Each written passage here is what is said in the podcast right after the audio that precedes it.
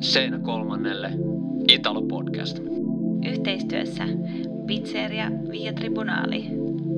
Tervetuloa kuuntelemaan Seinä kolmannelle Italo-podcastia. Minä olen Kimmo Kantola ja mukana totta kai myös Mitri Pakkanen. Tervetuloa mukaan, Mitri. Kiitos Kimmo ja moi taas kaikille kuulijoille. Kuuntelijoille jo tässä vaiheessa tiedoksi, jos tunnistatte tai erotatte hieman.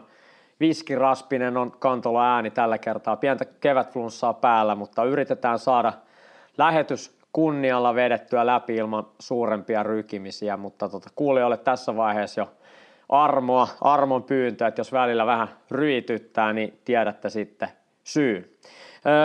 Tämänkertaisessa jaksossa paljon taas asiaa italialaisesta jalkapallosta, eli tuoreeltaan otetaan heti kiinni tuosta eilisestä Interin ja Milanin välisestä Mestarien liigan välierästä.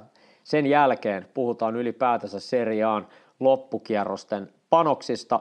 Lyhyesti käydään myös Serie B:n puolella ja puhutaan myös muista italialais-europelijoukkueista, eli mikä heidän tilanteensa tällä hetkellä on. Ja koko jakso paketoidaan sitten tuttuun tyyliin frittomistoilla, jotenka paljon mielenkiintoista kuunneltavaa taas kaikille jalkapallon ystäville. Oikein paljon tervetuloa mukaan Italo-podcastin seuraan.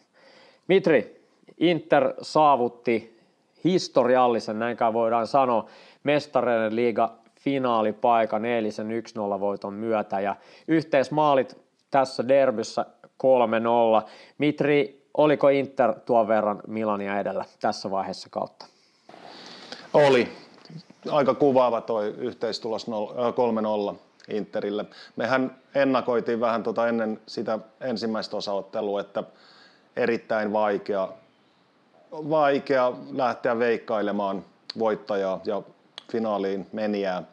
Mutta nyt ottelut nähtyämme, niin 3-0 kuvaa aika hyvin mielestäni joukkueiden välisiä tasoeroja noissa kahdessa ottelussa. Ainahan voidaan miettiä, että se avausosan niin kuin pelin kulku ja juoni tavallaan oli aika nopeasti selvillä jo. Taisi olla 8 minuutin kohdalla 1-0 ja olisiko ollut 11 minuutin kohdalla jo 2-0. Että se totta kai ne Interin nopeat maalit siinä avausosan heti alkuvaiheissa niin vaikutti sit aika ratkaisevasti koko otteluparin luonteeseen. Että huomenna kun eilen Milan olisi tuossa toisessa osaottelussa tarvinnut melko aikaisen avausmaalin, mutta sitä ei koskaan sitten joukkue tehnyt ja niin sitten Inter eteni ansaitusti jatkoon ja finaaliin. Inter on nyt viimeaikaisissa derbyissä ollut selkeästi niskan päällä Milania vastaan. Näkyykö se sun mielestä jollain tavalla Piolin ottelusuunnitelmissa? Oliko Mitri sun silmiin erotettavissa jollain tavalla, että Pioli olisi lähtenyt jotenkin ehkä vähän siipirikkosena tai hieman ikään kuin altavastaajana, ehkä turhaankin, mutta oliko sun mielestä havaittavissa sitä, että Milanilla vähän painoi myös se henkinen puoli, eli Inter on ollut selkeästi parempi näistä kahdesta edellisissä kohtaamisissa? No kyllä se jollain tavalla näkyi oikeastaan kummassakin ottelussa, että Milan vaikutti jotenkin nimenomaan henkisesti ja miksei fyysisestikin aika väsyneeltä ja kuluneelta joukkueelta. Ja kyllä nämä ottelut paljastivat sen, että kyllä Interin niin kuin koko joukkueen pelaajiston niin kuin laatu ja laajuus on eri tasolla Milanin verrattuna. Nyt on tietysti jälkeenpäin taas helppo sanoa, mutta kyllä se tuli taas kerran todistetuksi. Ja nyt tämänkin kalenterivuoden aikana tosiaan, kun oliko tämä jo 3. ja 4. derby? Neljäs kohtaaminen niin kuin tämän kalenterivuoden puolella. Juuri niin. Kaikki ne on päättynyt Milanin voittoon, niin kyllähän se kertoo paljon joukkueiden välisestä kuitenkin jonkinlaisesta tasoerosta, aika selvästäkin. Mutta edelleen se, tämä on jossittelua nyt jälkikäteen, mutta jos se ensimmäisen osaottelun avauspuoliaika ei olisi niin aikaisin ja niin selvästi kääntynyt Interille, niin me puhuttaisiin ihan erilaisista otteluista todennäköisesti, mutta sitähän jalkapallo aina on. Ja vielä tuohon Milanin vireeseen nimenomaan Interi vastaan lisättäköön, niin tämän kalenterivuoden tosissaan joukkueet kohdannut 4 kertaa ja Mitri kertaakaan Milan ei ole onnistunut tekemään maaliakaan sitten Interiä vastaan, eli Superkopassa meni 3-0 Interille, sitten tämä Serie A-kohtaaminen helmikuun alussa 1-0 Interille, ja sitten tietenkin 3-0 meni yhteismaaleen tämä Champions League välierä, jotenka Milan selkeästi ollut alavireinen Interiin vastaan tämän kauden derbyissä. Mutta mennään Mitri eiliseen otteluun. Inter lähti siihen muuttumattomalla kokoonpanolla tuosta ekasta osa-ottelusta. Milanissa muutamia muutoksia, Leão oli nyt mukana. Näkyykö sun mielestä jollain tavalla ikään kuin Milanin esitystä parantavasti se, että he olivat saaneet ainakin noissa Napoli-peleissä niin kuin sen kovimman syömähampaansa Leaon takaisin kokoonpanoon? Näkyykö se sun mielestä jotenkin semmoisena positiivisena piristysruiskeena tuossa Milanin eilisessä esityksessä? Ei näkynyt valitettavasti Milanin kannalta. Mehän tiedettiin, että hän tuskin on täydessä pelikunnassa, koska siinä oli se ihan melko tuore loukkaantuminen alla. Ja mä vähän luulen, että jos kyseessä olisi ollut vaikka tavallinen sarjaottelu tai vaikka seriaan derbykin, niin Leão välttämättä ei olisi pelannut tai ainakaan ollut avauskokoonpanossa. Että kyllä se siis ei näkynyt positiivisesti. Jos näkyi, niin saattoi näkyä jopa hieman negatiivisesti, koska Leaulta kuitenkin sitten odotettiin niitä niin kuin tavallisia tai hänen niin kuin omia huippusuorituksiaan, joita on paljon kauden aikaan nähty, niin nyt niitä ei nähty. Ja silti Milan tuntui jotenkin luottavan siihen, että jollain hetkellä Leão tekisi edes yhden sit sellaisen niin kuin ratkaisevan, mä en puhu yksilösuorituksen, koska niitä ei joukkuepelissä ole olemassakaan, mutta et niin kuin suorituksen kuitenkin, joka sitten saattaisi johtaa maaliin tai nostaa niin kuin joukkueen suoritustaso ylipäätään. Mutta niitä ei nähty. Kyllä, ja tietenkin tässä tapauksessa Leaon puolustukseksi on totta kai sanottava myös se, että tuommoinen loukkaantuminen, vaikka ei olisikaan niin pitkä poissaolo, mutta silti ainahan se jollain tavalla vaikuttaa pelaajaan virekykyyn, ja tämän tason ottelu, kun on kyseessä ja odotuksien ottelu, niin varmaan ehkä, jos ei nyt pelaajaa yritetä väkisin saada kuntoon, niin Mitri, onhan siinä semmoista pientä ikään kuin ylimääräistä painetta saada se pelaaja kentälle, vaikkei se välttämättä ihan 100-prosenttisessa iskussa ole. Et ei tässä tarvitse miettiä kuukausi puolitoista taaksepäin, niin Napolilla oli sama ongelma Osimenin kanssa, hän oli pois, ja sitten kun hän palasi siihen Milan-ottelun toiseen osaotteluun, niin verrattuna siihen mennessä nähtyyn, niin eihän Osimen päässyt eikä voinutkaan päästä heti sille samalle tasolle, ja Leaon kohdalla tuli ehkä hieman sama ajatus mieleen, että ehkä pikkasen on ylimääräistä niin kuin painetta laittaa ton tason pelaaja tällaiseen peliin, ja se ei voi olla vaikuttamatta myöskään pelaajan niin kuin suoritukseen. Juuri näin, joo, ja kyllä siinä niin kuin, vaikka sitä nyt ei suoraan sanottu ennen ottelua, mutta kyllä niin kuin rivien välistä oli luettavissa, että Milan otti ja Pioli otti siinä tietoisen riskin, ehkä yhdessä pelaajan ja yhdessä lääkärien ja muiden kanssa, että se oli vähän uhkapeliä ja arpapeliä, että tuottaako se tulosta. Ja ei tämä nyt mikään niinku suuri yllätys ollut, että Leão ei yltänyt siinä ihan niinku, tai läheskään niin sanotusti edes normaalille suoritustasolleen, vaan oli varjo itsestään. Mutta se on ymmärrettävää ja inhimillistä juuri tuon vamman takia.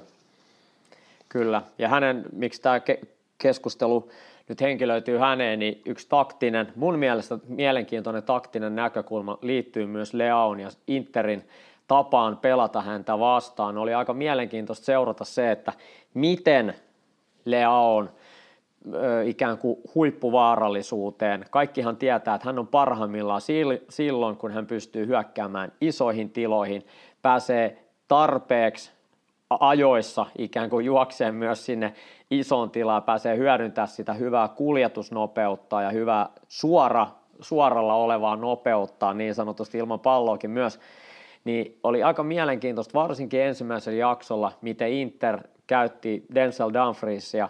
Hän ikään kuin mies merkkasi, pelasi hyvin tämmöisen Ivan Juricin jopa Gasperini ja Ivan Juricin niin kuin tällaisen miesvartioinnin oppikirjasta, kun seurasi Dumfriesin liikkumista. Hän siis seurasi Leauta hyvin niin kuin keskikaistalle, laitakaistalle, oikeastaan minne tahansa siinä niin kuin Interin pallottomassa vaiheessa, ja se varmasti niin kuin vaikutti Leaun pelaamiseen, ja Inter muutenkin puolustuksellisesti tästä saa kyllä puhtaat paperit. Oli hienoa nähdä, että miten toi oikein niin kuin laidan puolustaminen toimi, eli kun Dumfries keskittyi käytännössä merkkaamaan Leauta, kun Leao siirtyi sisälle tuonne keskustaan päin, niin Darmian sitten oikeana topparina niin pomppasi sieltä aina tukemaan sitten sinne laidalle, kun tuli tyhjää tilaa Dumfriesin lähdön myötä. Se oli erittäin hyvin organisoitu ja selvästi aiheutti ongelmia Milanin etenemiselle. Ja tuntuu, että koko toi Milanin vasen laita,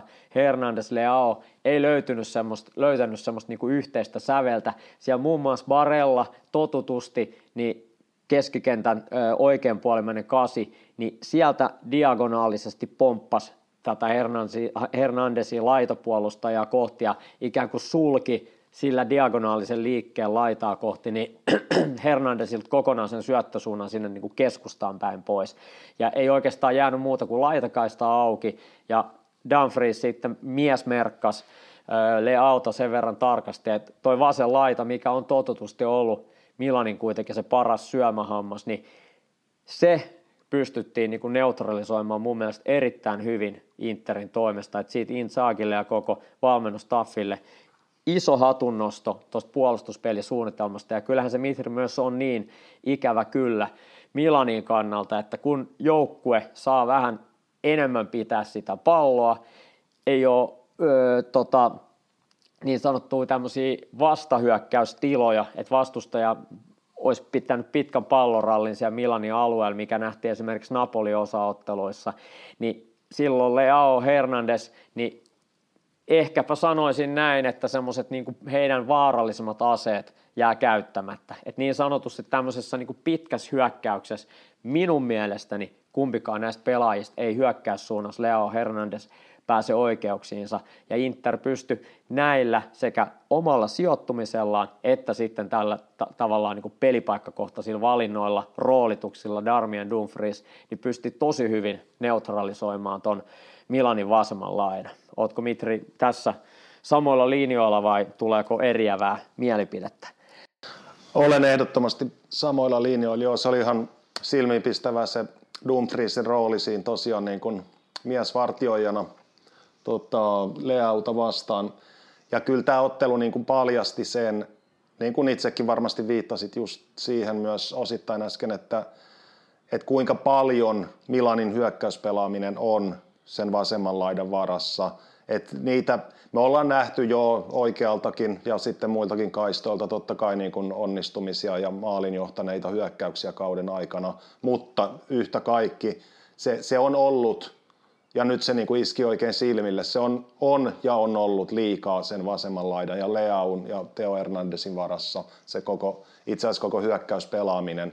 Et jos se syystä tai toisesta ei niin kuin oikein toimi, niin kuin eilen nähtiin, niin sitten joukko on kyllä aika aseton ja vähän niin kuin sormi suussa.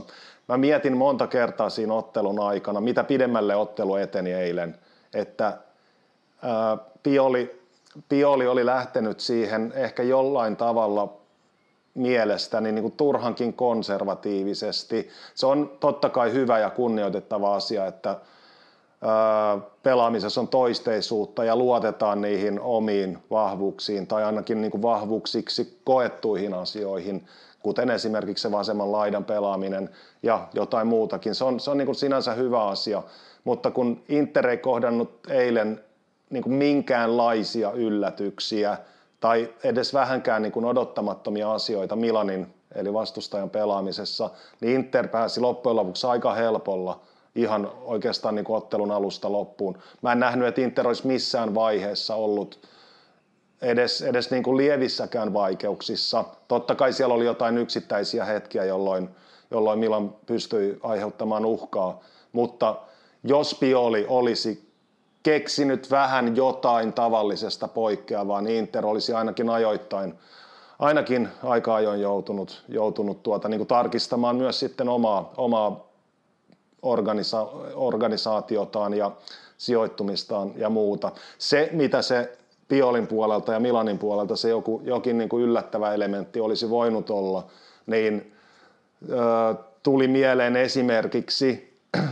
esimerkiksi puhtaan kärkiparin käyttö jossain vaiheessa, tai sitten esimerkiksi, niin kuin, miten mä sanoisin, vaikka kuvailit hyvin äsken tuossa niin kuin Leaun vahvuuksia, että kun hän pääsee hyökkäämään tyhjiin tai isoihin tiloihin, niin hän on usein niin kuin vaarallisimmillaan, mutta siitä huolimatta yksi keino, mikä mulla tuli mieleen siinä pelin aikana, että jos Pioli olisi vetänyt niin kuin laitahyökkääjät niin kuin ihan leveelle, aivan niin kuin sivurajoille ja pyrkinyt ainakin jollain tavalla sitä kautta niin kuin, luomaan tiloja Interin muotoon ja sitten ehkä siitä niin kuin keskikenttäpelaajat Krunic ja Tonali ja Brahim Díaz siinä niin kuin olisivat liikkuneet niin kuin niihin puolustuslinjan väleihin, kun laitahyökkäjät olisi ollut ihan leveillä. Tuollaiset esimerkiksi noin pari asiaa tuli mieleen, mutta en mä nähnyt, niin kuin, että esimerkiksi Brahim Díazin, joka oli lähtökohtaisesti niin kuin kymppipelaaja, niin en nähnyt, että hänen yhteistyönsä esimerkiksi Giroudin kanssa olisi niin kuin tuottanut mitään erityistä uhkaa Interille. Et kyllä niin kuin, keinoja mielestäni olisi löytynyt, mutta Piolin tapa suhtautua ottelun ja vastustajan ja omaan pelaamiseen oli mielestäni vähän tai hyvinkin suuri pettymys ja tosiaan niin kuin sanoin aluksi, niin aika niin kuin konservatiivinen.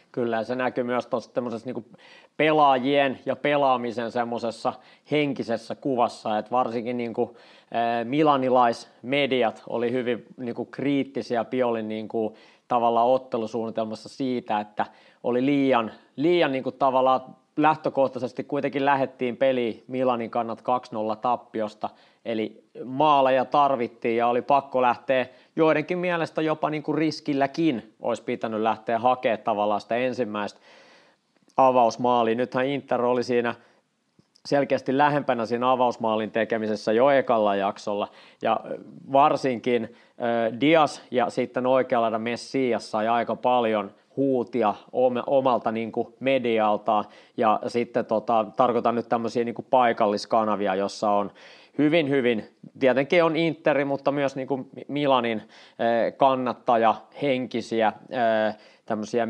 mediatoimijoita, niin olivat hyvin kriittisiä Messiaksen ja sitten Diasin esityksestä, mutta myös siitä, että tavallaan alakerrassa siirreltiin palloa liikaa sivuttaissuunnassa, eikä oikein niin kuin yritettykään heidän mielestä tuottaa uhkaa Interille. Ja mä Mitri mietin kanssa samaa, että joko kaksi kärkeä olisi ollut ehkä, voisi olla jonkinlainen pelote eri tavalla haastaa noita toppareita. Ja se, että esimerkiksi, koska oli niin selvää, että Dumfries keskittyi Leaon, niin olisiko just voitu jollain tavalla tyhjentää enemmän sitä vasenta laitaa niin, että sieltä olisi joutunut Darmian puolustaa aika isoakin tilaa sit siellä sen mukaan, kun Dumfries olisi seurannut Lealta, niin sitten saatu sinne Hernándezin kautta ja miksei myös sitten Dias sieltä kymppipaikan luomaan niin kuin ainakin hetkellisiä ylivoimista Darmiania vastaan. Ei mitään pois Matteo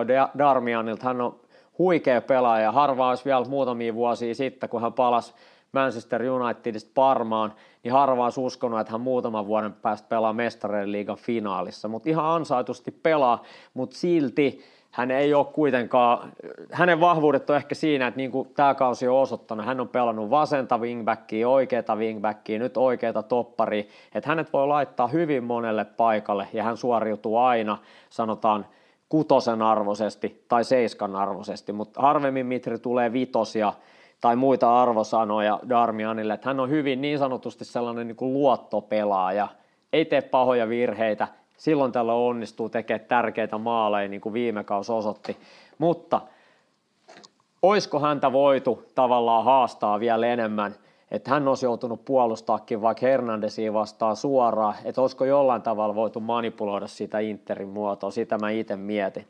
Mutta Mitri, ei mitään pois myöskään Simone Inzaghilta, jos muutaman sanon vielä hänestä, että kuitenkin tuossa kuukausi pari takaperi Interillä oli erittäin huono jakso menossa. Tuolta helmikuun loppupuolelta huhtikuun ensimmäiseen päivään joukkue voitti vain kotona Lecchen, hävisi muun muassa Spezialle, Bolognalle.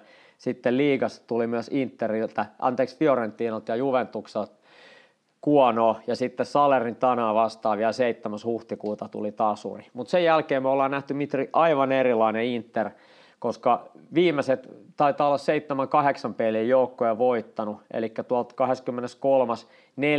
eteenpäin Empoliin vastaan, niin joukkueella on pelkkiä voittoja. Tuosta tulee 1, 2, 3, 4, 5, 6, 7, 8 voittoa nyt putkeen, kun lasketaan Coppa Italia ja nämä Champions League-pelit mukaan. Joukkue ei ole juurikaan päästänyt maaleja ja sen sijaan itse onnistunut hyvinkin maalinteossa. Ja jos katsotaan Mitri tuota joukkuetta, Interin niin kuin kivijalka on ollut pitkään se Skriniar, De Vrij, Bastoni puolustuskolmikko, ja Skriniarin suhteen Inzaghi'lta tuli semmoinen ensimmäinen mun mielestä iso testi niin kuin valmentajana, kun hän kertoi lähtöhaluistaan PSG-hän ja sitten siirto karjuutui hänen joukkueeseen, niin oli kuitenkin joukkueen kapteeni kyseessä, että miten hänen kanssa toimitaan. No, otti pois pelaavasta kokoonpanosta, osa oli samaa mieltä, osa mielestä oli niin kuin liian iso riski ottaa puolustukseen ehkä se kovin lukko pois. Ja jos katsoo, ketä pelaajia on tullut tilalle, hänen luottopelaajansa Laziosta, Francesco Acerbi, monikäyttömies Matteo Darmian on nyt pelannut sitten oikeata topparia. Lukaku on käytännössä ollut tällä kaudella niin kuin vaihosta peliin tuleva hyökkääjä. Eli Inzaghi, vaikka on hänestä puhuttu aikaisemminkin ja silloin Marco Parolo sanoi, että hän ei ole todellinen johtaja, niin kyllähän on Mitri onnistunut tekemään koviakin päätöksiä. Et puolustuksen kivijalat De Vrij, Skriniar, ja De Vrijin kanssa hänellä on yhteistä historiaa myös Laziosta. Ne on jätetty tylysti pois kokoonpanosta. Lukakulle ei ole annettu niin paljon minuutteja kuin ehkä joku olisi jonkin mielestä olisi ansannut. Hän on tuonut Acerbin, Darmianin, Tsekon sinne niin kuin tavallaan uusina pelaajina, avauksen pelaajiksi. Ja sitten niin kuin Brozovickin loukkaantumisen jälkeen on ollut usein penkillä. Çalhanoğlu on ottanut sen kutospaikan. Inzaghi on uskaltanut tehdä kovia päätöksiä, kovia ratkaisuja. Ja jos me tuossa reilu kuukausi sitten puhuttiin siitä, että valmentaja vaihtuu varmuudella kauden jälkeen, jos ei ole kesken kauden, niin nyt on Mitri nähty kyllä ihan erilainen Inter, ja Simone Inzaghi on Mestarien liigan finaalissa. Muutama vuosi sitten Juventus antoi Sarrille kenkää, kun Mestarien liigassa ei pärjätty, mutta tuli mestaruus, niin olisi mun mielestä aika kova juttu, että jos nyt Inter voittaa Mestarien liigan, on sarjassa esimerkiksi 3. niin onko tuossa enää paikkaa Kontelle? Nyt täytyy ainakin omasta puolesta niin kuin sanoa, että Inzaghi on tehnyt vaikutuksen nyt viimeisen 1,5 kuukauden aikana, just Mitri sillä ajalla, kun pelit alkaa menee entistä tiukemmiksi ja niiden painoarvo kasvaa, niin hän on kyllä nyt painealla osoittanut olevansa kovia päätöksiä tekemään valmentaja, joka pystyy niin kuin ahtaista raoista kaivamaan niitä pisteitä. Joo, puhut täyttä asiaa. Tuohon liittyen parikin asiaa tuli mieleen. Nyt tuon välierän toisen osan jälkeen, eli tiistai-iltana, niin Steven Zhang, eli seuran pääomistaja, sanoi ihan suoraan mediassa, että Inzaghi jää Interiin niin kuin useaksi vuodeksi, jos asia on niin kuin hänestä kiinni, tai onhan se viime kädessä hänestä kiinni, ja niin kuin jos hän nyt sitten itse jatkaa Interin omistusportaassa, siellä ihan johdossa, niin Inzaghin tulevaisuus Interissä näyttää tällä hetkellä melko hyvältä ja melko vakaalta. No hyvältä me ei voida tietää, ensi kausi näyttää sitten sen, mutta joka tapauksessa näin pääomistaja itse sanoi. Ja sitten vielä tuohon viime aikojen hyvään vireeseen, niin siihen liittyen on ollut jonkin verran keskustelua, että Inzaghi ja totta kai koko valmennustiimi on onnistunut erinomaisesti niin kuin ihan fyysisen kuntopiikin ajoituksessa. Joukkue tiettävästi harjoitteli jossain vaiheessa talvella erittäin kovaa. No varmasti ainakin silloin MM-kisatauon jälkeen, niin kuin varmasti käytännössä kaikki muutkin. Mutta yhtä kaikki niin on se niin kuin harjoittelun niin kuin, tai kauden aikainen harjoitusrytmi niin kuin intensiteetiltään ollut mikä tahansa, niin nyt näyttää kyllä siltä, Ja ihan todistetusti voidaan sanoa, että niin kun ainakaan siitä Interin niin kun menestys tai menestymättömyys ei jää kiinni, etteikö nyt niin kun olisi fyysinen kuntovire ikään kuin niin juuri nyt kauden ehkä tärkeimmillä hetkillä niin kohdallaan. Että se, siitä totta kai kunnia kuuluu valmennustiimille ja Inzaghille. Juuri näin, hyvä pointti. Saatiin noit Sanginkin kommentit tähän, koska se ainakin niin lujittaisi luottamusta sitten Inzaghiin. Ja nyt on erittäin mielenkiintoista nähdä, mikä hänen tilanteensa on. Kenties riippumatta, mitä sitten tuossa mestariliiga-finaalissa sitten ajan kanssa niin tapahtuu. Tästä eilisestä ottelusta vielä sellainen asia, että mikä omaan silmään pisti, niin ehkä Milanin kannalta heidän niinku, ehkä semmoinen aggressiivisuus, mitä esimerkiksi Napoli-peleissä nähtiin puolustussuuntaan, niin tässä huomaa se Benazerin puuttumisen siitä kymppipaikalta, että hän on eri tavalla puolustava pelaaja kuin Brahim Díaz. Ja Inter pääsi mun mielestä aika niinku helposti avaamaan lyhyellä sen muodon, Milanin niinku prässimuodon läpi. Ja aika tämmöinen klassinen asetelma, jos ajatellaan toi Milanin 4-2-3-1, että miten se ilman palloa aika lailla 4-4-2 ja sitten niinku muotoutuu puolustusvaiheessa. Ja jos sanotaan, että Inter 5-3-2, niin hyvin klassisella tavalla sapluunalla he sai sen Milanin muodon auki aika helpostikin. Eli ensiksi maalivahti toppari yhteistyöllä, sitten ekas prässilinjasta Giroud Diaz ohi ja aika usein vasen wingbacki pääsi ottaa pallon keskikenttälinjaa, eli sen Messiaksen niin kuin tavallaan yläpuolella. Ja se tarkoitti sitten, että oikea laitapakki Calabria joutui irtoa sinne Di Marcoon. Ja mitä tapahtuu? No silloin se vasemmanpuolemainen kasi, eli Mkhitaryan lähtee juoksemaan sitten sinne selustaan. Pallo sitten niinku laidan puolelta sinne Calabrian selustaan, Mkhitaryan sieltä auki. Et pari kertaa ihan tämmöinen, voisi sanoa ehkä simppelein mahdollinen avausmalli tämmöistä niinku 4-4-2 vastaan, niin toteutui muutaman kerran sieltä Di Marcon puolelta. Et Milaninkin niinku tavallaan ehkä semmoinen hieman niinku asennekin tähän lähtökohtaan, että 2-0 niin näytti vähän siltä, että tietyllä tapaa, vaikka ei ehkä voi olla niin, mutta näytti, että hieman semmoista pientä luovutusmentaliteettia oli näkyvissä, että miten lähdettiin ylhäältä puolustamaan, niin se ei näyttänyt Mitri mun mielestä siitä, että tietynlainen verenmaku suussa olisi haluttu riistää se pallo ja tuottaa ongelmia, että aika ajoittain helpostikin Inter pystyy avaamaan hyvin yksinkertaisilla, mutta tehokkailla malleilla Interi vastaan. Se on vielä sanottava Inzaghin ja Interin eduksi tässä kohtaa ja tietynlaisena kysymysmerkkinä sitten niin kuin Milanin tämmöiseen tietynlaiseen taistelutahtoon. Laitoin merkille, että aika niin kuin ajoittaa jopa helposti joukkueen muoto hajotettiin noissa avaustilanteissa. Kyllä, joo, se oli silmiinpistävää. Oot ihan oikeassa ja siinä niissäkin tilanteissa Milan vaikutti jollain tavalla, niin kuin ehkä nimenomaan tässä tapauksessa fyysisesti väsyneeltä ja jotenkin tasapaksulta. Et ihan yksittäisten pelaajienkaan, läheskään kaikkien, niin kuin se sellainen henkilökohtainen liike ei näyttänyt kovin niin kuin räjähtävältä. Tämä on vähän niin kuin arvailua ja olematta nyt minkään fysiikkaharjoittelun tai fyysisen puolen asiantuntija, niin se vaan pisti silmään. Mä vähän menen vielä tilastojen valossa tuohon eiliseen otteluun, että se oli, no joo, varmasti ihan odotettavaakin, että Milan syötti palloa noin 100 kertaa enemmän kuin Inter, koska oli taka-ajoasemassa ja se tuntui tosiaan, niin puhuttiinkin, niin sopivan Interille ihan hyvin, että pallo oli enimmäkseen Milanilla. Pallon hallinta ainakin mun lähteiden mukaan oli 57 Milanille, Interin 43 vastaan. Ja syöttöjen onnistumisprosenttikin oli itse asiassa parempi Milanilla kuin Interillä. Totta kai se on suhteessa siihen, että kun syötetään enemmän, niin todennäköisesti sitten ehkä se prosenttikin on parempi, mutta 83-79 Milanille. Mutta sitten mikä merkittävää, niin laukaukset Interillä yhteensä 15-5 ja laukaukset maalia kohti 4-1 ja sitten maalit 1-0 Että kyllä niin kuin voidaan sanoa, että parempi voitti.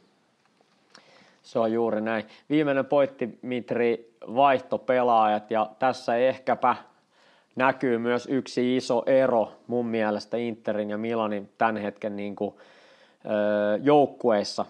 Et katsotaan vaihtopelaajia kaikilla kunnioituksella, niin Pioli arvosteltiin siitä, että vaihot tuli tosi myöhään, että miksi odotettiin sinne asti, että oltiin jo häviöllä.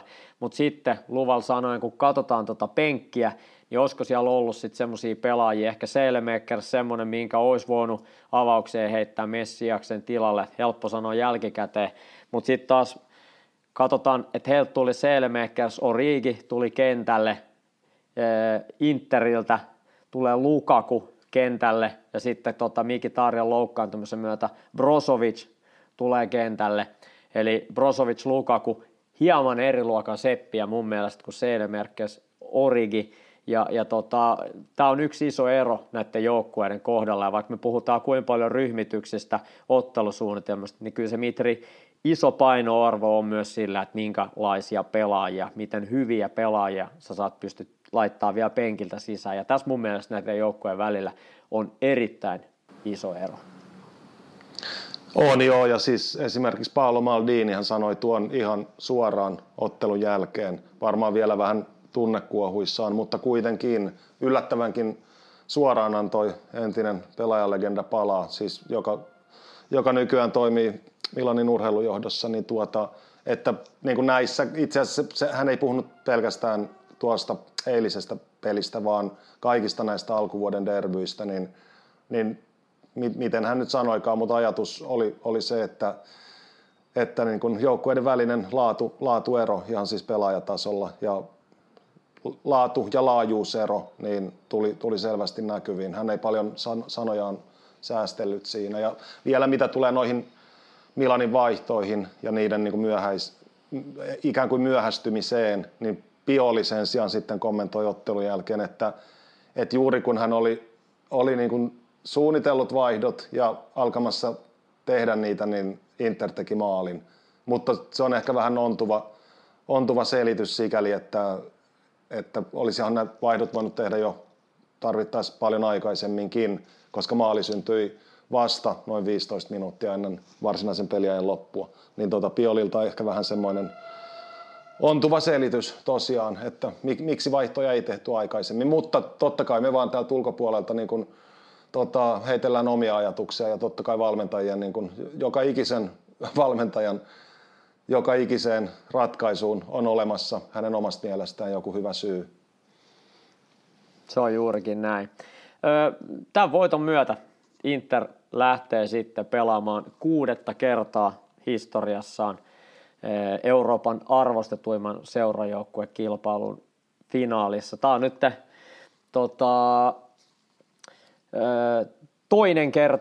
kolmas kerta joukkoja nyt pelaa, toista kertaa nimenomaan niin kuin Champions Leaguean aikakaudella ja 4 kertaa aiemmin joukkoja on Eurooppa Cupissa esiintynyt finaalissa, eli voittajana 64 ja 65 ja sitten häviävänä osapuolena 67 ja 72.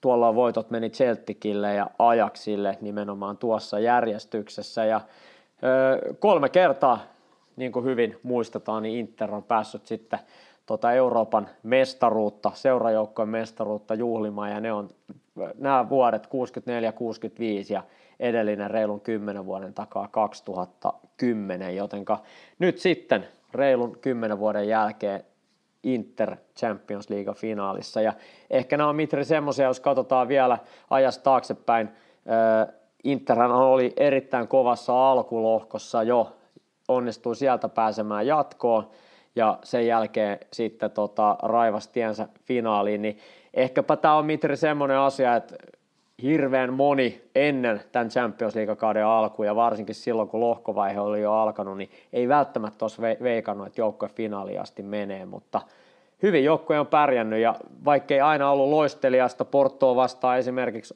oli vaikeitakin jaksoja niissä pudotuspeleissä, mutta niin vaan joukkoja on kammennut itsensä aina finaaliin asti, ja niin pitkälle kuin Mitri pääsee, niin kyse ei voi olla pelkästään tuurista ja sattumasta. Kyllä, joo, tai siis ei voikaan. Ja no tuohon liittyen Steven Zhang sanoi lisäksi vielä eilen ottelun jälkeen, että taisi olla näin, että ainoa henkilö maailmassa, joka uskoi siihen, että voimme edetä Mestarien liigassa ihan loppuun asti, niin oli Romelu Lukaku. Mä en ihan tarkkaan muista, ilmeisesti hän oli jossain yhteydessä sitten sanonut, että se on mahdollista.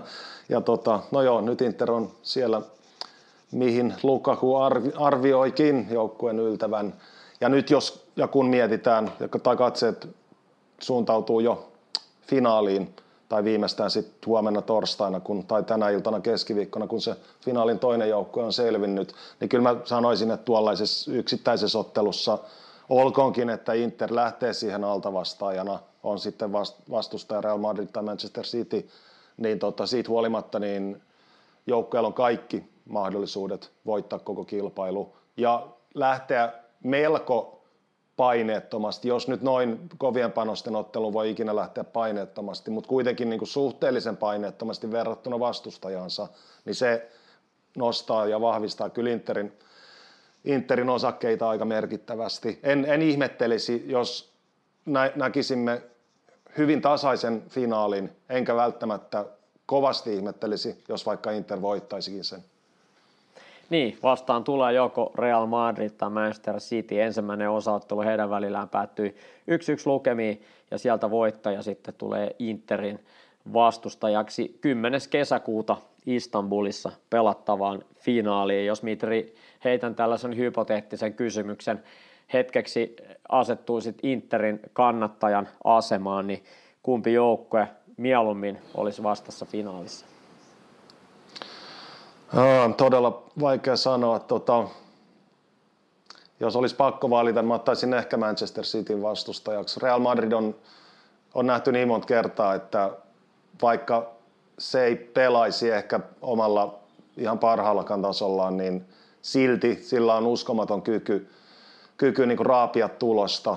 Ja seurahistoriat nyt ei tietenkään kovin paljon paina siinä, mitä tänä päivänä tapahtuu, mutta saattaa silloin olla jokin painoarvo kuitenkin, että Real Madrid on nimenomaan mestariliigassa niin kuin klassinen menestyjä ja seurassa tiedetään, mitä se menestys vaatii. Mä vastaan Manchester City sen takia, että Manchester Cityn menestys on ehkä enemmän pelaamisen tasosta riippuvaista kuin Real Madridilla. Real Madrid pystyy tosiaan voittamaan vähän heikommillakin esityksillä, mutta jos Manchester City ei yllä ihan parhaampaansa, niin se jollain tavalla näkyy mielestäni enemmän. Ja siinä, jos Manchester City olisi sitten Interin finaalivastustaja, niin siinä mahdollisessa tilanteessa niin Interillä olisi kyllä hyvä ja otollinen iskun paikka.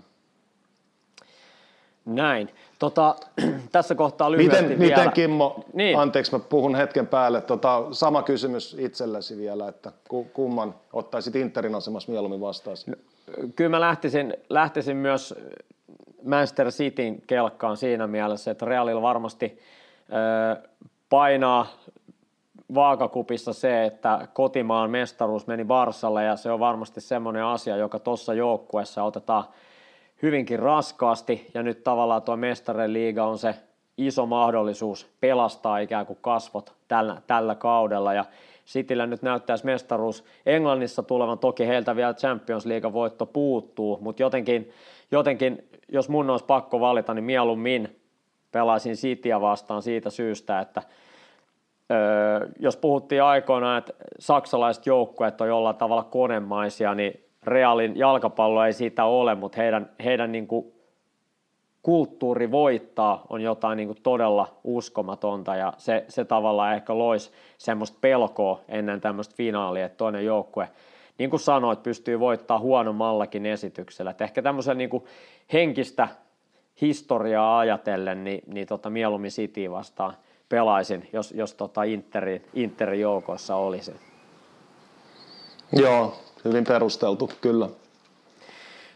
Tässä kohtaa vielä muistutus Eurooppa-liigassa. 2 italialaisjoukkoetta, eli Roma ja Juventus, nyt huomenna torstaina.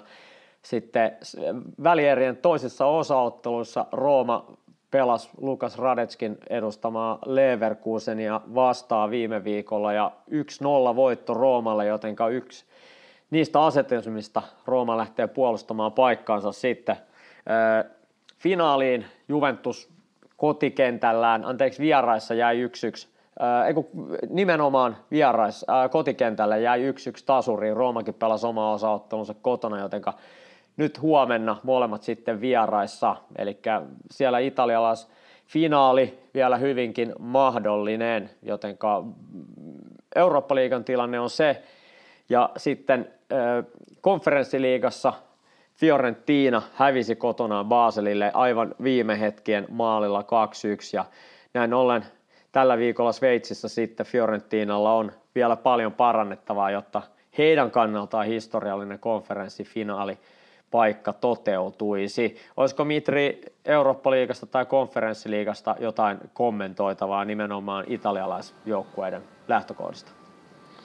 No Eurooppa-liigasta sen verran, että mitä tulee Roomaan ja Juventukseen, niin kun tässä nyt päivää ennen otteluita, niin on ollut spekulaatioita, että miten Rooma ja Juventus lähtevät noihin otteluihin, niin Rooman todennäköinen kokoonpano kielii siitä, että Leverkusenissa nähdään kyllä aikamoinen niin kuin puolustustaistelu ja puolustusmuuri, mitä tulee Rooman niin kuin lähestymistapaan ja pelijärjestelmään. Se nyt ei ole suuri yllätys Rooman tapauksessa, mutta se sen sijaan on ehkä hieman yllättävää, että Juventus saattaa lähteä nyt tämän hetken arvioiden mukaan niin aika niin kuin hyökkäävästi jopa Sevillaa vastaan.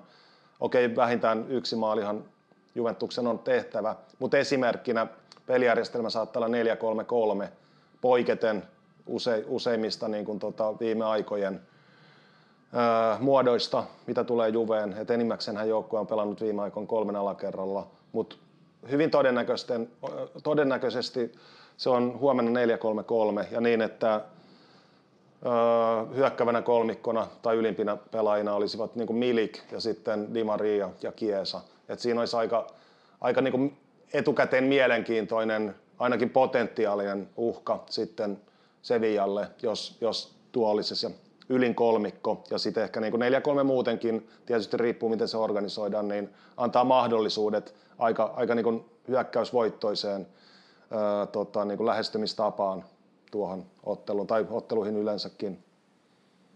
Hyviä pointteja, ja kyllähän varsinkin Rooman kannalta tai Eurooppa-liigan arvo on korvaamaton, sillä sen verran huono formi joukkueella on nyt liigassa ollut. 5 edellistä peliä ilman voittoja, niistä 2 on päättynyt tappioon ja tällä hetkellä pisteero tonne 4. sijalle Lazio, joka kans kipuilee tällä hetkellä oman niin kuin kuntopuntarinsa kanssa nyt 3 kierrosta ennen sarjan päätöstä, niin tällä hetkellä Roomalla siis matkaa tonne 4. sijalle 6 pistettä ja muutama kierros sitten se näytti hyvin erilaiselta toi tilanne, mutta nyt on pisteitä tullut ainoastaan 3 viimeisestä 5 pelistä ja semmoinen vire ei tässä vaiheessa kautta kyllä enää riitä ja Eurooppa-liiga näyttää tällä hetkellä todennäköisimmältä mahdollisuudelta Rooman kannalta päästä ensi kauden Champions Leaguean mukaan, eli voittamalla se joukkue saavuttaisi paikan Champions Leagueassa ja Rooman loppuohjelma Serie A:ssa ei ole mahdoton. Se kohtaa kotonaan Salernitana, vierassa Fiorentina ja sitten vielä kausi päättyy kotiottelussa Spezia vastaan. No Spezia tietenkin osoitti jo viime viikolla kaatamalla kotonaan Milanin, että se ei isoja kuvia tällä hetkellä kumartele, kun taistelee sarjapaikasta, jotenka sekään ei ole mikään varma peli, mutta 3 peliä ennen sarjakauden päätöstä Mitri näyttää siltä, että Roomalla on nyt kaikki munat yhdessä korissa ja se kori on Eurooppa-liiga tällä hetkellä, kun mietitään Champions League-paikkaa. Joo, kyllä se vähän siltä alkaa näyttää, tai on ehkä näyttänyt jo jonkin aikaa. Tässä kun hieman nopealla otannalla vertailee vähän niin kuin pintapuolisesti noiden mahdollisten, tai siis europaikoista kilpailevien joukkueiden loppuohjelmia, niin kyllä pistää silmään ainakin Interin ohjelma, että nyt tulevana sunnuntaina Napolia vastaan vieraissa, sitten seuraava on Atalantaa vastaan kotona ja sitten viimeisellä kierroksella Torinoa vastaan vieraissa.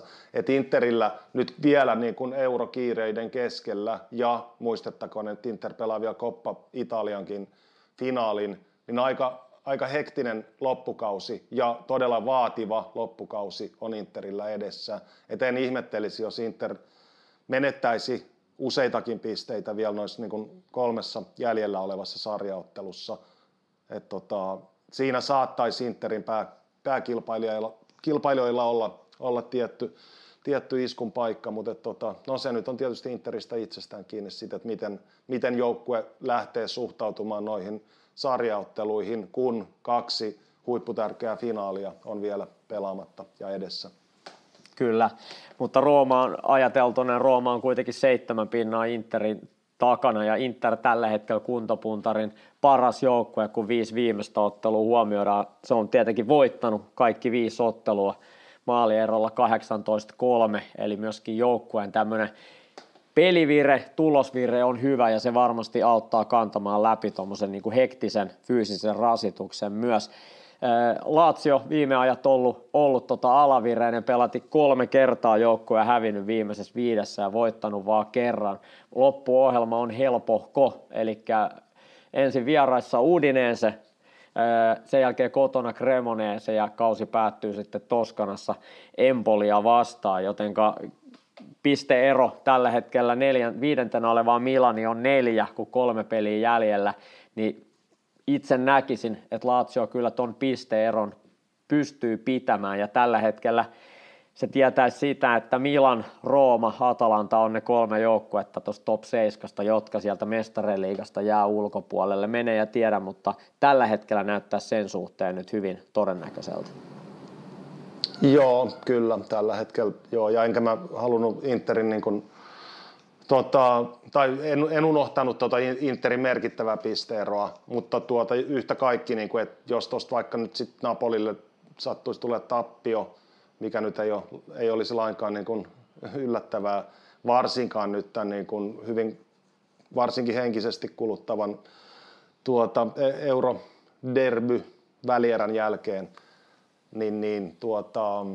no joo, toisaalta Napolikin niin on pelannut jo aika, sanotaanko kakkosmiehistöllä jopa, ja se merkitsi viime viikonloppuna Montzaa vastaan, niin aikamoisia muutoksia joukkue on kokenut, ja ehkä se paras iskukyky on sieltä poissa, mutta mene ja tiedä. Ja eihän toi Mitri Milaninkaan kannalta nyt ihan taputeltua, että se on 4 pistettä Lazio ero, loppuohjelmassa vastassa Sampdoria, Juventus ja Verona, että kyllä noista nyt ainakin se 6-7 pistettä on pakko raapia, mutta se vaatii jo sitä myöskin, että Laziokin menettää pisteitä, koska 4 pinnaa on vielä eroa. Ei se mahdotonta ole, mutta kyllä takamatkalta Milankin lähtee 3 viimeiselle kierrokselle.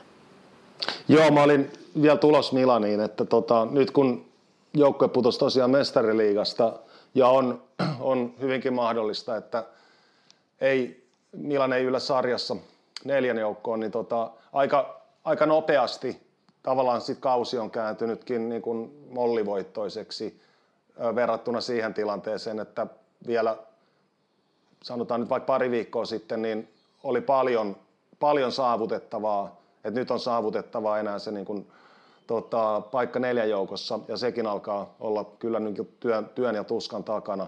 Et jos Milan jää sen 4 kärjen ulkopuolelle Serie A:ssa, niin kyllä sitten niin kuin kausi on ehkä kaiken kaikkiaan ollut melko suurikin pettymys. Totta kai toi mestariliiga taivaalla oli hieno suoritus, mutta kuitenkin siinä tappio ja vielä paikallisvastustajalle välierissä, niin varmasti niin sanotusti syö miestä. Ja katsotaan sitten, mitkä on Milanin seurajohdon ratkaisut ja isot päätökset kauden jälkeen, ja varsinkin, jos se päättyy tällä tavoin niin kuin hieman mollivoittoisesti. Katsotaan sitten vähän häntäpään vääntöjä. Tietenkin Spezian huikea voitto Milanista viime kierroksella niin vaikeutti esimerkiksi Veronan tilannetta huomattavasti. Tällä hetkellä Spezia ja Verona tasapisteissä 17 ja 18, mutta tällä hetkellä sitten keskinäisessä vertailussa niin Verona on siinä putoajan paikalla. Sampdorian putoaminen tuossa jo varmistui, eli tämä ligurialaisseura lähtee hakemaan sitten vauhtia ainakin Serie B:stä, mutta katsotaan sitten, että se voi hyvinkin pitkälti vielä kabineteissa päätyä sitten kolmanneksi korkeammalle sarjatasolle Serie G:hin, mutta alemmistakin tasoista on puhuttu ja väläytelty, mutta toivotaan nyt ihan yleisesti italialaisen jalkapallon kannalta, että Sampdoria kuitenkin, vaikka ei ole mikään varsinaisen vanha seura, niin on kuitenkin jo perinteikäs seura ja ollut ehkä semmoinen niin kuin kestomenestyjäkin 30 vuotta sitten, mutta joka tapauksessa toivotaan, että joukkue pysyy ainakin Italian jalkapallokartalla ja pysyisi tuossa toisiksi korkeammalla sarjatasolla, mutta se on varmaa, että joukkue ei ensi kaudella Serie A:ta pelaa. Sen sijaan Cremoneesella vielä teoreettiset mahdollisuudet. Se on nyt 6 pinnaa tuosta putoamisviivasta tällä hetkellä. Toki sen tilannetta hankaloittaa se, että 3 kierrosta on enää jäljellä. Ja viimeiset pelit on Bologna, Lazio ja Salernitanaa vastaan, jotenka helppoja pelejä sielläkään ei ole tiedossa. Eli kyllä se vähän siltä alkaa näyttää, että Cremonese ja Sampdoria on ne joukkueet, jotka kauden jälkeen vaihtaa maisemaa, mutta sitten se viimeinen putoaja, niin se on sitten aika lailla Lecce, Spezia ja Verona, niin siitä kolmiokosta se viimeinen putoaja tulee. Ja jos Mitri vähän vertaillaan näiden joukkueiden ohjelmia, niin Lecce, joka tällä hetkellä 16. 32 pisteessä, niin viimeiset pelit, ensi viikonloppuna tietenkin iso ottelu, kun Lecce pelaa kotonaan Speziaa vastaan, eli siinä on todella isot panokset. Sen jälkeen vastassa Monza ja kauden viimeisessä ottelussa Bologna. Spezian loppuohjelma on sellainen, että se pelaa nyt tietenkin Lecceä vastaan, sen jälkeen Torinoa ja Romaa vastaan ja sitten vielä Verona. Veronan viimeiset kohtaamiset on vaikeita. Atalanta, Empoli ja AC Milan, jotenka tällä hetkellä Veronalla ehkäpä se tiukin ohjelma, mutta Spezia Lecce ensi viikonloppuna, niin siinä on Mitri isot panokset. Todella isot, joo. Ja sitten kun huomioidaan, että Verona on pelannut jo siihen mennessä sitten Atalantaa vastaan vieraissa, että senkin ottelun lopputulos sitten saattaa vaikuttaa jonkin verran, ehkä alitajuisestikin, siihen, mitä sitten Lecceessä tapahtuu päivää myöhemmin, eli sunnuntaina. Mutta on yhtä kaikki siis joka tapauksessa äärimmäisen tärkeä ottelu kummallekin. Ja se näyttää sitten vahvasti suuntaa 2 viimeiselle kierrokselle. Tai mulla on opetettu, että ei ole olemassa 2 viimeistä, vaan on viimeinen ja viimeistä edellinen. Mutta joka tapauksessa loppukauteen, ihan sinne loppuun. Ja viime kierroksella Lecce harmittavasti jäi 2-2 tasuriin Lazion vieressä ja vieraana, ja Milinković-Savić tasoitti tasolla 4. lisäaikaminuutilla. Se olisi ollut kyllä kullan tärkeä voitto Leccelle vieraissa. 2 pistettä tekisi kummasti hyvää tuossa sarjataulukossa tällä hetkellä, mutta se on loputon tie, jos lähdetään yksittäisiä pelejä ja niiden tuloksia sitten jossittele, koska samaa jossittelua voitaisiin tehdä myös Cremoneseen ja Veronan ja Spezian kohdalla. Kaikki joukkueet varmaan löytää sarjakauden ajalta niitä hetkiä, jolloin sitä jossiteltavaa on. Mutta ensi viikon kierroksella suurin huomio on näissä tietenkin putoamispään kamppailuissa. Tuntuu, että toi top 4 alkaa aika lailla sementoitumaan siellä ja sen suhteen ehkä suurempia liikehdintöjä ei enää nähdä, mutta kaikkihan on tietenkin vielä mahdollista, kun 3 kierrosta on jäljellä. Nimenomaan mitä tulee noihin viimeisiin Champions League-paikkaan. Italo-podcastin teille tarjoaa Pizzeria Via Tribunali. Vielä ennen frittomistoja, niin Mitri, nopea pistäytyminen Serie B:n puolella ihan sen takia, että siellä pelataan nyt sitten tulevana viikonloppuna 19. päivä, eli perjantai-iltana niin pelataan sitten viimeinen kierros. Kaikki pelit totta kai alkaa samaan aikaan, Suomen aikaan 21.30 pelataan viimeinen täyskierros. Ja suomalaisittain tietenkin mielenkiintoista on se, että Venetsia viime kierroksen 3-2 voitolla Perugiasta niin nousi ensimmäistä kertaa hyvin pitkään aikaan tuonne pudotuspelipaikoille. Tällä hetkellä joukkueen sarjassa 7. Heillä on hyvät mahdollisuudet Toki vastus ei ole helppo viimeisessä ottelussa, eli pelaa sitten Parmaa vastaan vieraissa, joka on jo varmasti pudotuspeleissä, mutta silloin vielä mahdollista päästä myös suoraan neljänneksi, joka tietää sitten varman paikan sinne välierävaiheeseen. Joten Joronen, Mäenpää, Pohjanpalo kolmikko, niin siellä on vielä jännät paikat Parmassa tulevana perjantaina. Miten uskot Venetsian osakkeisiin? Pääseekö joukkue lopulta mutkikkaa kauden jälkeen playoffseihin? No, Parma on paha vastustaja, varsinkin vierais, mutta toisaalta Venetsialla on nyt tiettävästi niin kuin, todella, miten sanoisi, hyvä niin kuin henkinen vire siellä joukkueen sisällä ja aika mahdoton niin kuin, löytää tuosta ottelusta suosikki. Siinä on varsinkin Venetsian kannalta niin isot panokset. Ja Venetsia tosiaan niin kuin kreidin aikaan ikään kuin nyt tällä kaudella ensimmäistä kertaa tosiaan siellä niin kuin nousukarsinta-alueella. Niin kuin muuten tällä kaudella ensimmäistä kertaa allekirjoittanut on Fantacalciossa Mr. Kantolan yläpuolella. Oi. Kreidin aikaan. No nyt ei ole, pitää itse taas karpata. Joo, mutta siis kyllä Venetsialla on kaikki tai oikein hyvätkin mahdollisuudet varmistaa perjantaina se nousukarsintapaikka.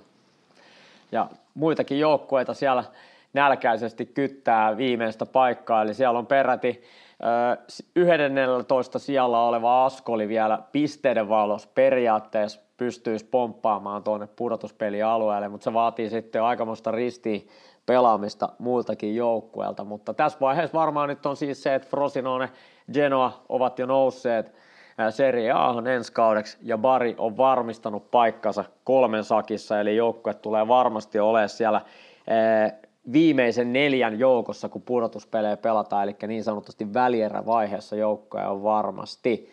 Tällä hetkellä 4. oleva Syd-Tirol, sinne myös sitten Tyrkyllä ja totta kai myös Parma ja Kaljari, joka on 6, jotenka paljon riittää jännitettävää viimeisellä kierroksella. Sarja viimeisellä häntä päässä sitten, niin Benevento, Spal, varmoja putoajia tässä kohtaa.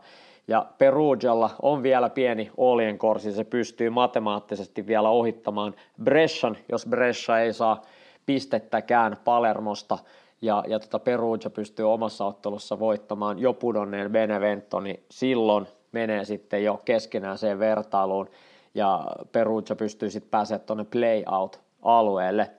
Sauli Väisäsen edustama Cosenza tällä hetkellä 16. Heillä ei ole enää riskiä suorasta putoamisesta, mutta he tällä hetkellä play-out-alueella. Ja jos tilanne päättyy tähän sarjasijoitukseen, niin he pelaisivat sitten Bresciaa vastaan kaksosaisen play-outin, jonka häviäjä sitten vaihtaisi Serie B:n puolelle ensi kaudeksi. Mutta Cosenzalla viimeisessä ottelussa kotonaan Kaljariin vastaan on voitolla mahdollisuus nousta toki myös sitten 15 ohi Cittadellan, jos ei se pysty sitten omia pisteitään lisäämään, niin sillä Väisäsen porukka välttäisi sitten tuon play-outin ja pitäisi paikkansa varmasti sarjassa, jotenka perjantain kierrokselle paljon pelattavaa myös suomalaisnäkökulmasta.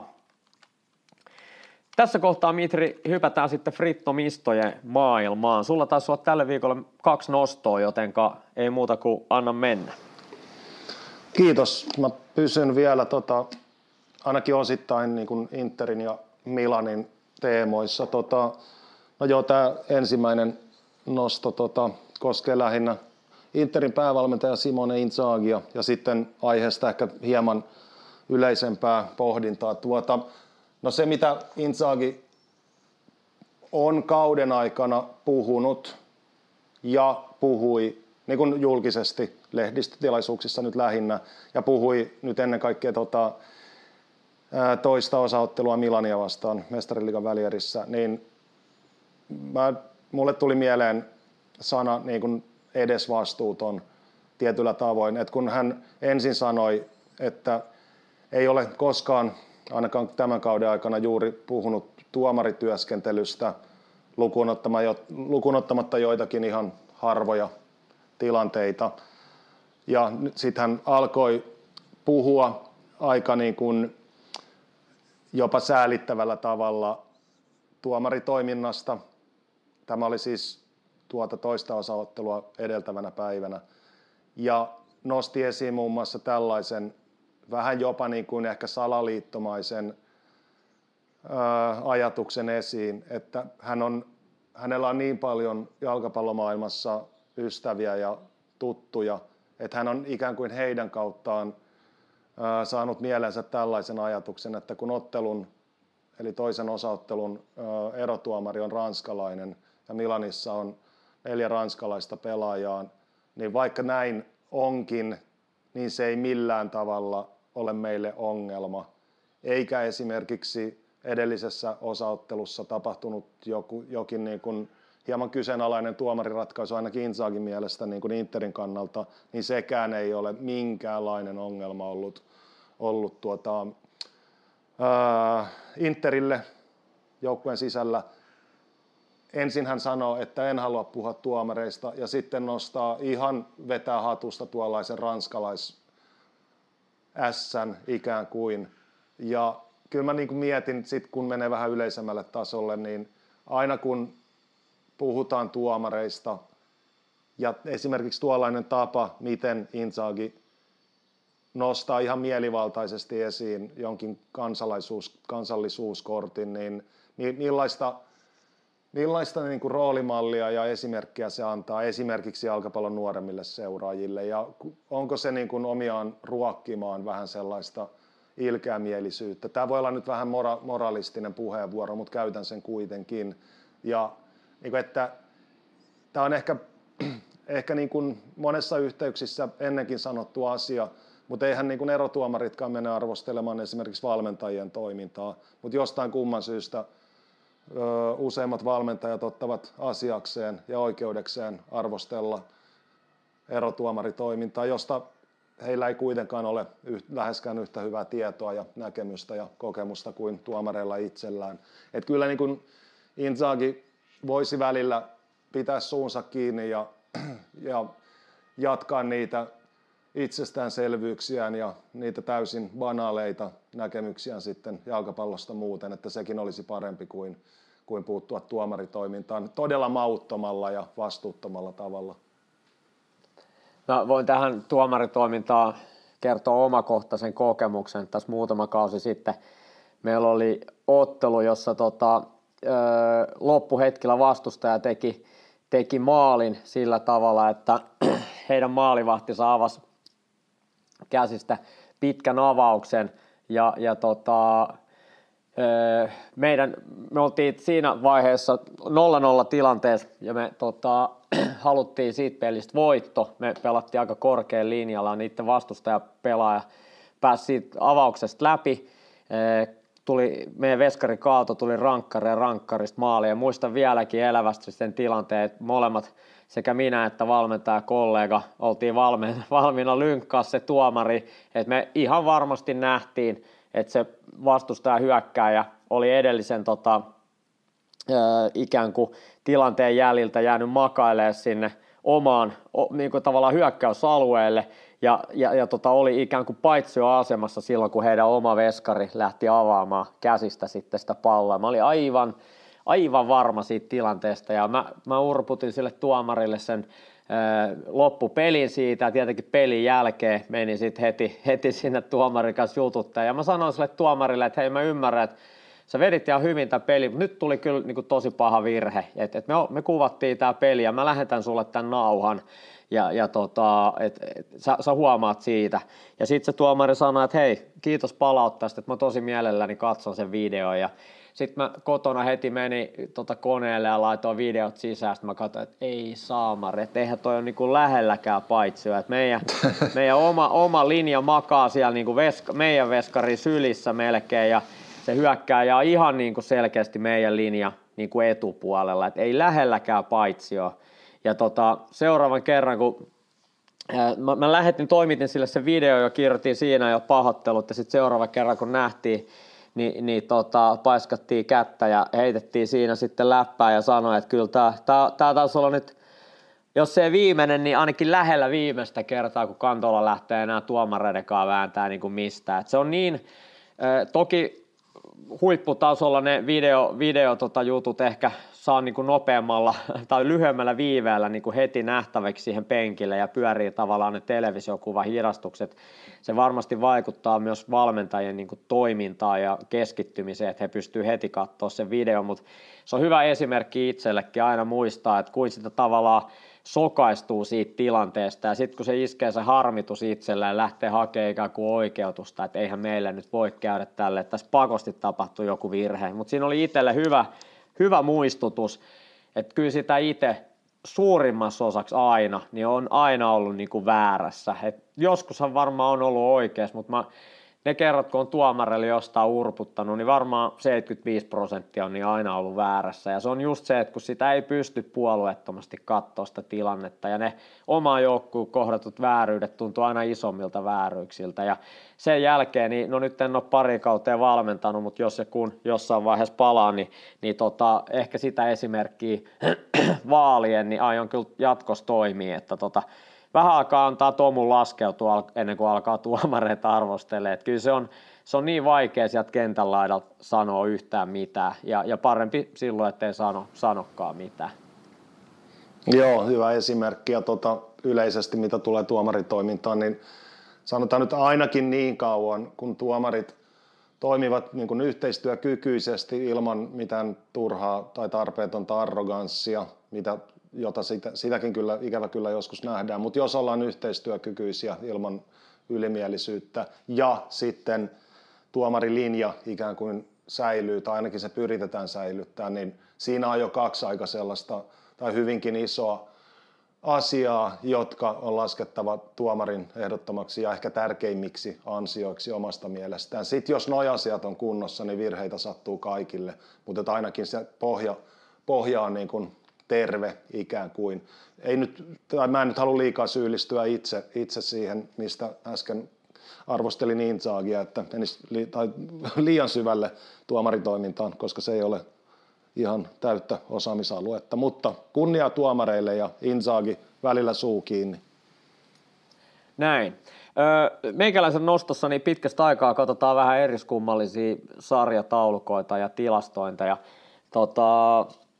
kävin seuraamassa Transfermarktin sivuilla, siellä siis pystyy katsoa mitä erilaisimpia sarjataulukoita muokkailemaan niitä itse mielensä mukaisesti, niin ihan mielenkiinnosta katselin sarjataulukkoja, jossa on huomioitu tässä ensimmäisessä sarjataulukossa ainoastaan ensimmäisen jakson, eli 45 plus lisäaika tulokset. Ja tässä on muutamia hyvin mielenkiintoisia havaintoja, jos verrataan sitä sarjataulukkoa, eli ensimmäisen jakson tulosten perusteella jaettuja pisteitä tähän varsinaiseen sarjataulukkoon, niin sieltä erottuu muutama joukkue. Ensinnäkin totta kai tietenkin tasapelien määrä on suhteessa isompi, eli hyvin moni peli saattaa olla tasatilanteessa 0-0 esimerkiksi puoliajalla ja sen jälkeen toisella jaksolla jompikumpi tekee ratkaisevan maali ja peli päättyy voittoon, mutta tässä kohtaa korostan, että tasapelien määrä on selkeästi suurempi. Lazio olisi sarja 1 tällä hetkellä 66 pisteellä, eli heidän sarjasijoitus olisi 3 pykälää suurempi. Se tietenkin kielii siitä, että joukkue on menettänyt pisteitä toisen jakson aikana siinä määrin. Tällä hetkellä sarjataulukossa joukkueella 65 pistettä, eli 1 piste sarjataulukossa olisi enemmän, mikäli ensimmäisen jakson tulokset olisivat jääneet voimaan. Tässä vertailussa tekee tietenkin erikoisen sen, että 1 pisteen muutos tuo noinkin paljon tuohon sarjataulukkoon, koska muut joukkueet, esimerkiksi Napoli, on ensimmäisten jaksojen perusteella sarjassa vasta toinen 64 pisteillä, ja kun heillä virallisessa sarjataulukossa on 83 pistettä, niin kertoo tietenkin siitä, että joukkue on onnistunut toisella jaksolla voittamaan pelejä, eli tekevään ratkaisevat maalit nimenomaan toisen jakson puolella, koska heidän pistemääränsä on melkein 20 pistettä enemmän, tarkalleen 19 pistettä enemmän kuin pelkästään ensimmäisen jakson tulosten perusteella. Yksi semmoinen nousija täällä on myös, nimittäin Torino löytyy 6. sieltä tästä ensimmäisen jakson pisteiden taulukossa, ja virallisessa taulukossa sijoitus on vasta 10. Ja ehkäpä semmoinen hyvä nyrkkisääntö tässä on, kertoo siitä, että tietenkin tietyt joukkueet ovat onnistuneet, esimerkiksi Torino ja Lazio nimenomaan siinä, että he ovat ensimmäisellä jaksolla onnistuneet tekemään ottelun ensimmäisen maalin, ja toisella jaksolla sitten niitä pistemenetyksiä nimenomaan on sitten tullut tähän viralliseen sarjataulukkoon verrattuna. Rooma myöskin on yksi joukkue, joka on kunnostautunut nimenomaan toisella jaksolla. Virallisesta sarjataulukosta löytyy 6. sieltä, mutta ekan jakson tulokset huomioiden sijoitus on vasta 8. Eli tämmöisiä havaintoja, ja mitä tulee vielä sitten sarjataulukkoon, jossa on huomioitu ainoastaan toisen jakson tulokset, niin totta kai Napoli on siellä 1, Juventus 3, Juventus 2, Lazio 3 ja Rooma 4, Atalanta olisi 5. Ja Inter löytyy vasta 8.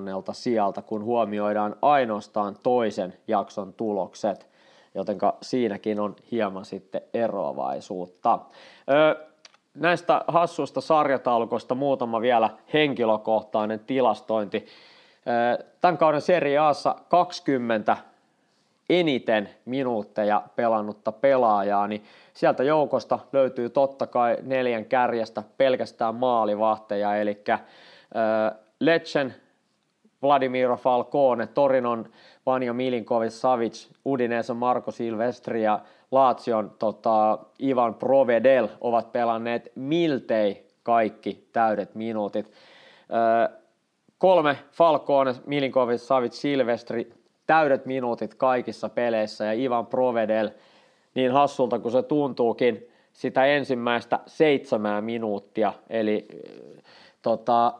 Lazion ykkösveskarinahan kauden aloitti, pahoittelut, en enää edes muista tuon maalivahdin nimeä, se on jo unohtunut. Hän otti ensimmäisessä pelissään punaisen kortin 7 minuutin kohdalla, ja sen jälkeen se riitti Sarrille ja Ivan Provedel tuli tilalle, ja sen jälkeen pelannut kaikki minuutit tämän kauden osalta, jotenka hyvin erikoinen on ollut siellä Laziossa sitten toi maalivahtitilanne sen jälkeen. Niin tällä listalla löytyy kuitenkin myös kenttäpelaajia. Todellinen supermies viime kauden tavoin, niin Giovanni Di Lorenzo, Napolin kapteeni, pelannut 97,7% kaikista minuuteista tällä kaudella. Se tekee 3077 minuuttia, ja hyvin lähelle samaan on päässyt Lecce'n Federico Baschirotto, joka on pelannut 97,1 minuuttia kaikista minuuteista. Top 20 mahtuu myös Juventuksen Danilo, Udinesen Wallis, Napolin Kimmin Jae, nimenomaan keskikenttäpelaajista, Empolin Sebastiano Luperto, Lecce Morten Julmand, Napolin Stanislav Lobotka, Lecce'n Valentin Genri ja sitten Monzan Carlos Augusto, jotka ovat kaikki pelanneet vähintään 89,3% kaikista mahdollisista minuuteista, eli todellisia luottomiehiä omille joukkueilleen. Ja vielä mitä tulee tärkeisiin pelaajiin, niin tällä hetkellä Spezian hyökkääjä Ambala Nzola on ollut koko sarjan niin kuin tärkein pelaaja omalle joukkueelle. Hän on viimeistellyt peräti 43,3% kaikista Spezian maaleista tällä kaudella, eli Spezian tekemistä 30 maalista tällä kaudella, niin 13 on Nzolan viimeistelemiä. Kakkosena tällä listalla Salernitanan Boulaye Dia, joka on tehnyt 34,9% kaikista Salernitanan maaleista. Listan 3 on tietenkin maalipörssin 1, eli Victor Osimhen, jonka 23 maalia 70 Napolin tekemästä maalista, niin tuo prosentit 32,9. Mutta näillä listoilla hyvin viimekin kaudella pärjännyt Ambala Nzola niin on erittäin tärkeä pelaaja Spezialle, ja varmaan hän on myös se mies, johon joukkue luottaa näillä vaikeilla hetkillä, kun joukkue taistelee vielä 3 vikas sarjapelissä sarjapaikastaan, jotenka tämmöisiä muutamia tilastonostoja tähän kohtaan. Kiinnostavaa, joo. Mä tarkistin tästä vielä sen Lazion maalivahdin, eli Luis Maximiano, joka on pelannut sitten tällä kaudella tosiaan sen hyvin vajaksi jääneen yhden sarjaottelun ja sitten 2 Coppa Italian ottelua ja 3 Euro Cup ottelua, eli yhteensä vain 6 virallista ottelua, eikä niitäkään kaikkia 6 kokonaan, niin on tällä kaudella tullut tilille, mutta siinä Luis Maximiano on nimeltään. Ja muistan vielä, kun silloin ennakoissa kauden alla puhuttiin Lazion osalta, niin olin tutkinut hyvin tarkkaan hänen tilastoja. Hän pelasi Granadassa sen edellisen kauden ennen kuin siirtyi viime kesän Lazioon. Niin hän oli ollut koko La Ligan eli Espanjan pääsarjan tavallaan korkeimmalle. Olisiko ollut 1. tai 2. nimenomaan niin kuin sijoittumisessaan, että miten korkealle hän oli sijoittunut omasta maaliviivastaan. Ja katsoin, että niin kuin tilastojen, monet muutkin tilastot tukivat sitä, että hän sopii erittäin hyvin niin kuin sarrin jalkapalloon, että hän on hyvin jalalla pelaava maalivahti, joka sijoittuu korkealle, on pelattavissa mukana avaamisessa ja oli varma, että tämä on niin kuin loistava hankinta Laziolle. Ja sitten se oli jotenkin niin erikoinen se ensimmäinen peli, punainen kortti 7 minuutin jälkeen ja sen jälkeen tosissaan Serie A:ssa niin ei ole pelannut minuuttiikaan. Tämä on välillä hyvin, hyvin erikoista tämä jalkapallo. Kyllä joo ja siis toi on muuten mielenkiintoinen toi Lazion maalivahtitilanne nyt kun aloin itsekin miettiä tarkemmin, että Provedelhan on kauden aikana nostanut tasoaan ja ikään kuin asemaansa italialaisella maalivahtikartalla ja noussut jopa niin kuin maajoukkueen ehdokkaaksi. Kyllä. Siinä on hieno niin kuin kausi hänellä takana tai kohta takana. Ja sitten mitä tulee Maximianoon vielä, että hänen sopimuksensa näköjään ulottuu peräti vuoteen 2027. Ja kyllä. Hän on kuitenkin vielä maalivahdiksi aika nuori, eli 24-vuotias jo. Niin kyllä nyt niin kun mielenkiintoista nähdä, mitä Lazion maalivahtiosastolta tapahtuu ennen ensi kautta, koska Maximiano ehdottomasti tarvitsee kyllä peliaikaa uransa tässä vaiheessa. Juuri näin. Mutta mennään Mitri siihen sun viimeisen nostoon. Joo, eli vielä Milanon derby hengessä. Nuo eurovälierät oli kuitenkin sen verran isoja, merkittäviä ja niin kuin valovoimaisia tapahtumia. Et mä menen nyt kannattajapuolelle. Lähteenä on yllätys taas kerralla Gazzetta dello Sport, joka sen sijaan itse käytti lähteenä tällaista kuin Stage Up kautta Ipsos, en ihan tiedä mikä taho on kyseessä, mutta yhtä kaikki tässä nyt niin kun käsitellään koko Italian, tai siis Milanin ja Interin kannattajamääriä koko Italiassa.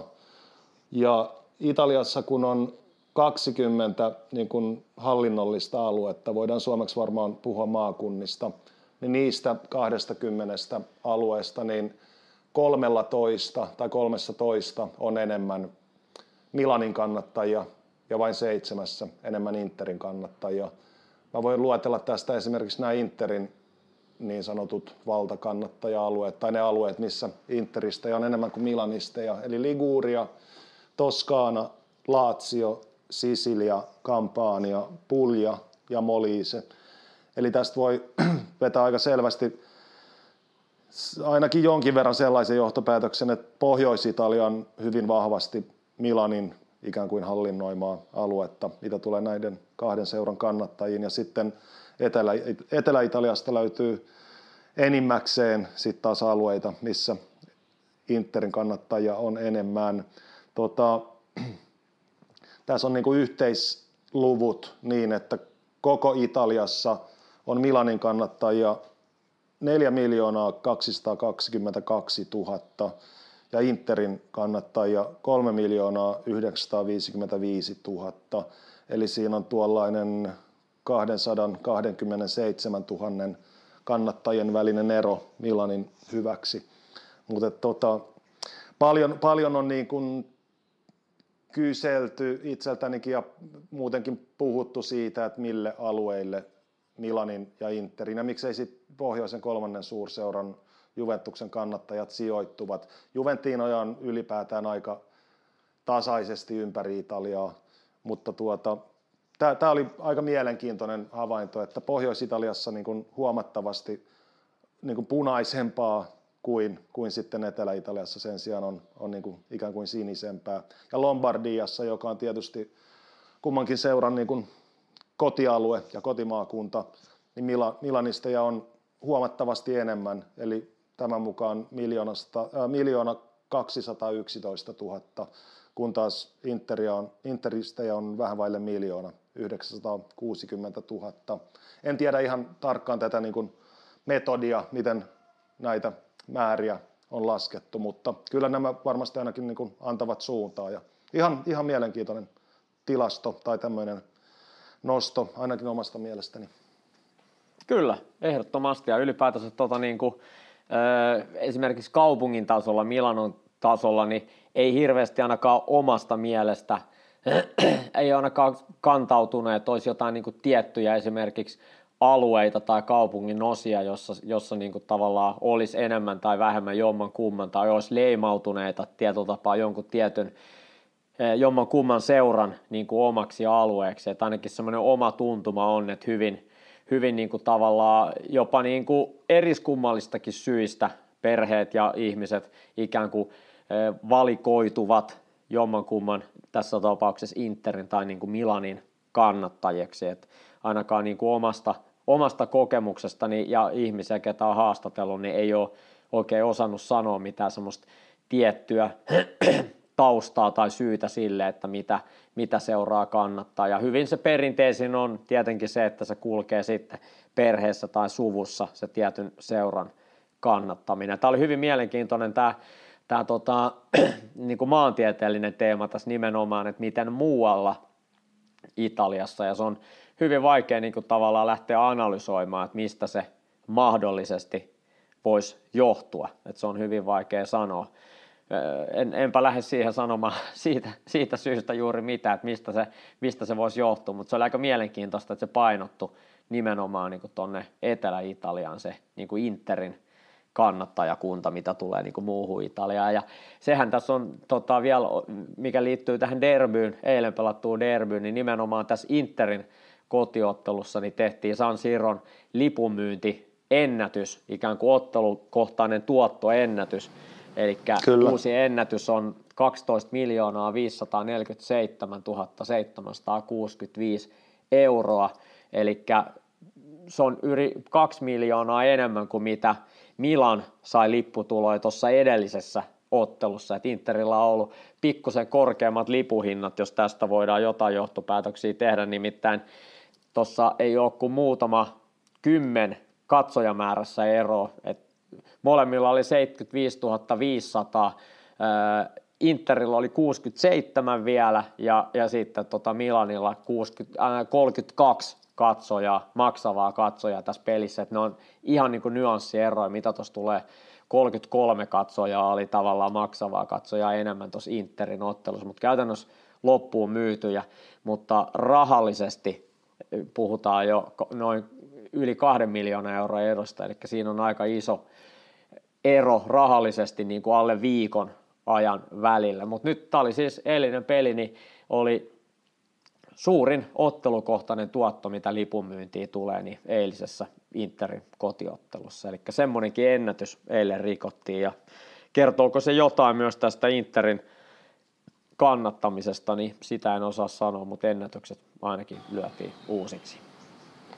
Joo, mä voisin ihan pikaisesti tähän loppuun vielä vähän niin kuin vertailun vuoksi tai perspektiivin vuoksi niin kuin tavallaan yleissivistävässä hengessä palata noihin niin kuin Italian hallintoalueisiin tai maakuntiin, miten halutaankaan sanoa. Eli 3 kärki niin kuin kooltaan ja asukasluvultaan. Äsken kun puhuin noista kannattajamääristä, niin puhutaan nyt siis noiden alueiden koista. Eli Lombardia on selvästi suurin Italian maakunta tai hallintoalue. Siellä on asukkaita, tai täällä on asukkaita, vajaat 10 miljoonaa. Ja sitten Lazio on toiseksi suurin. 5 706 000 noin, ja sitten kolmanneksi suurin on Kampania, eli Napolin ympäristö, jossa on vähän alle 5 600 000 asukasta, että siinä 3 kärki.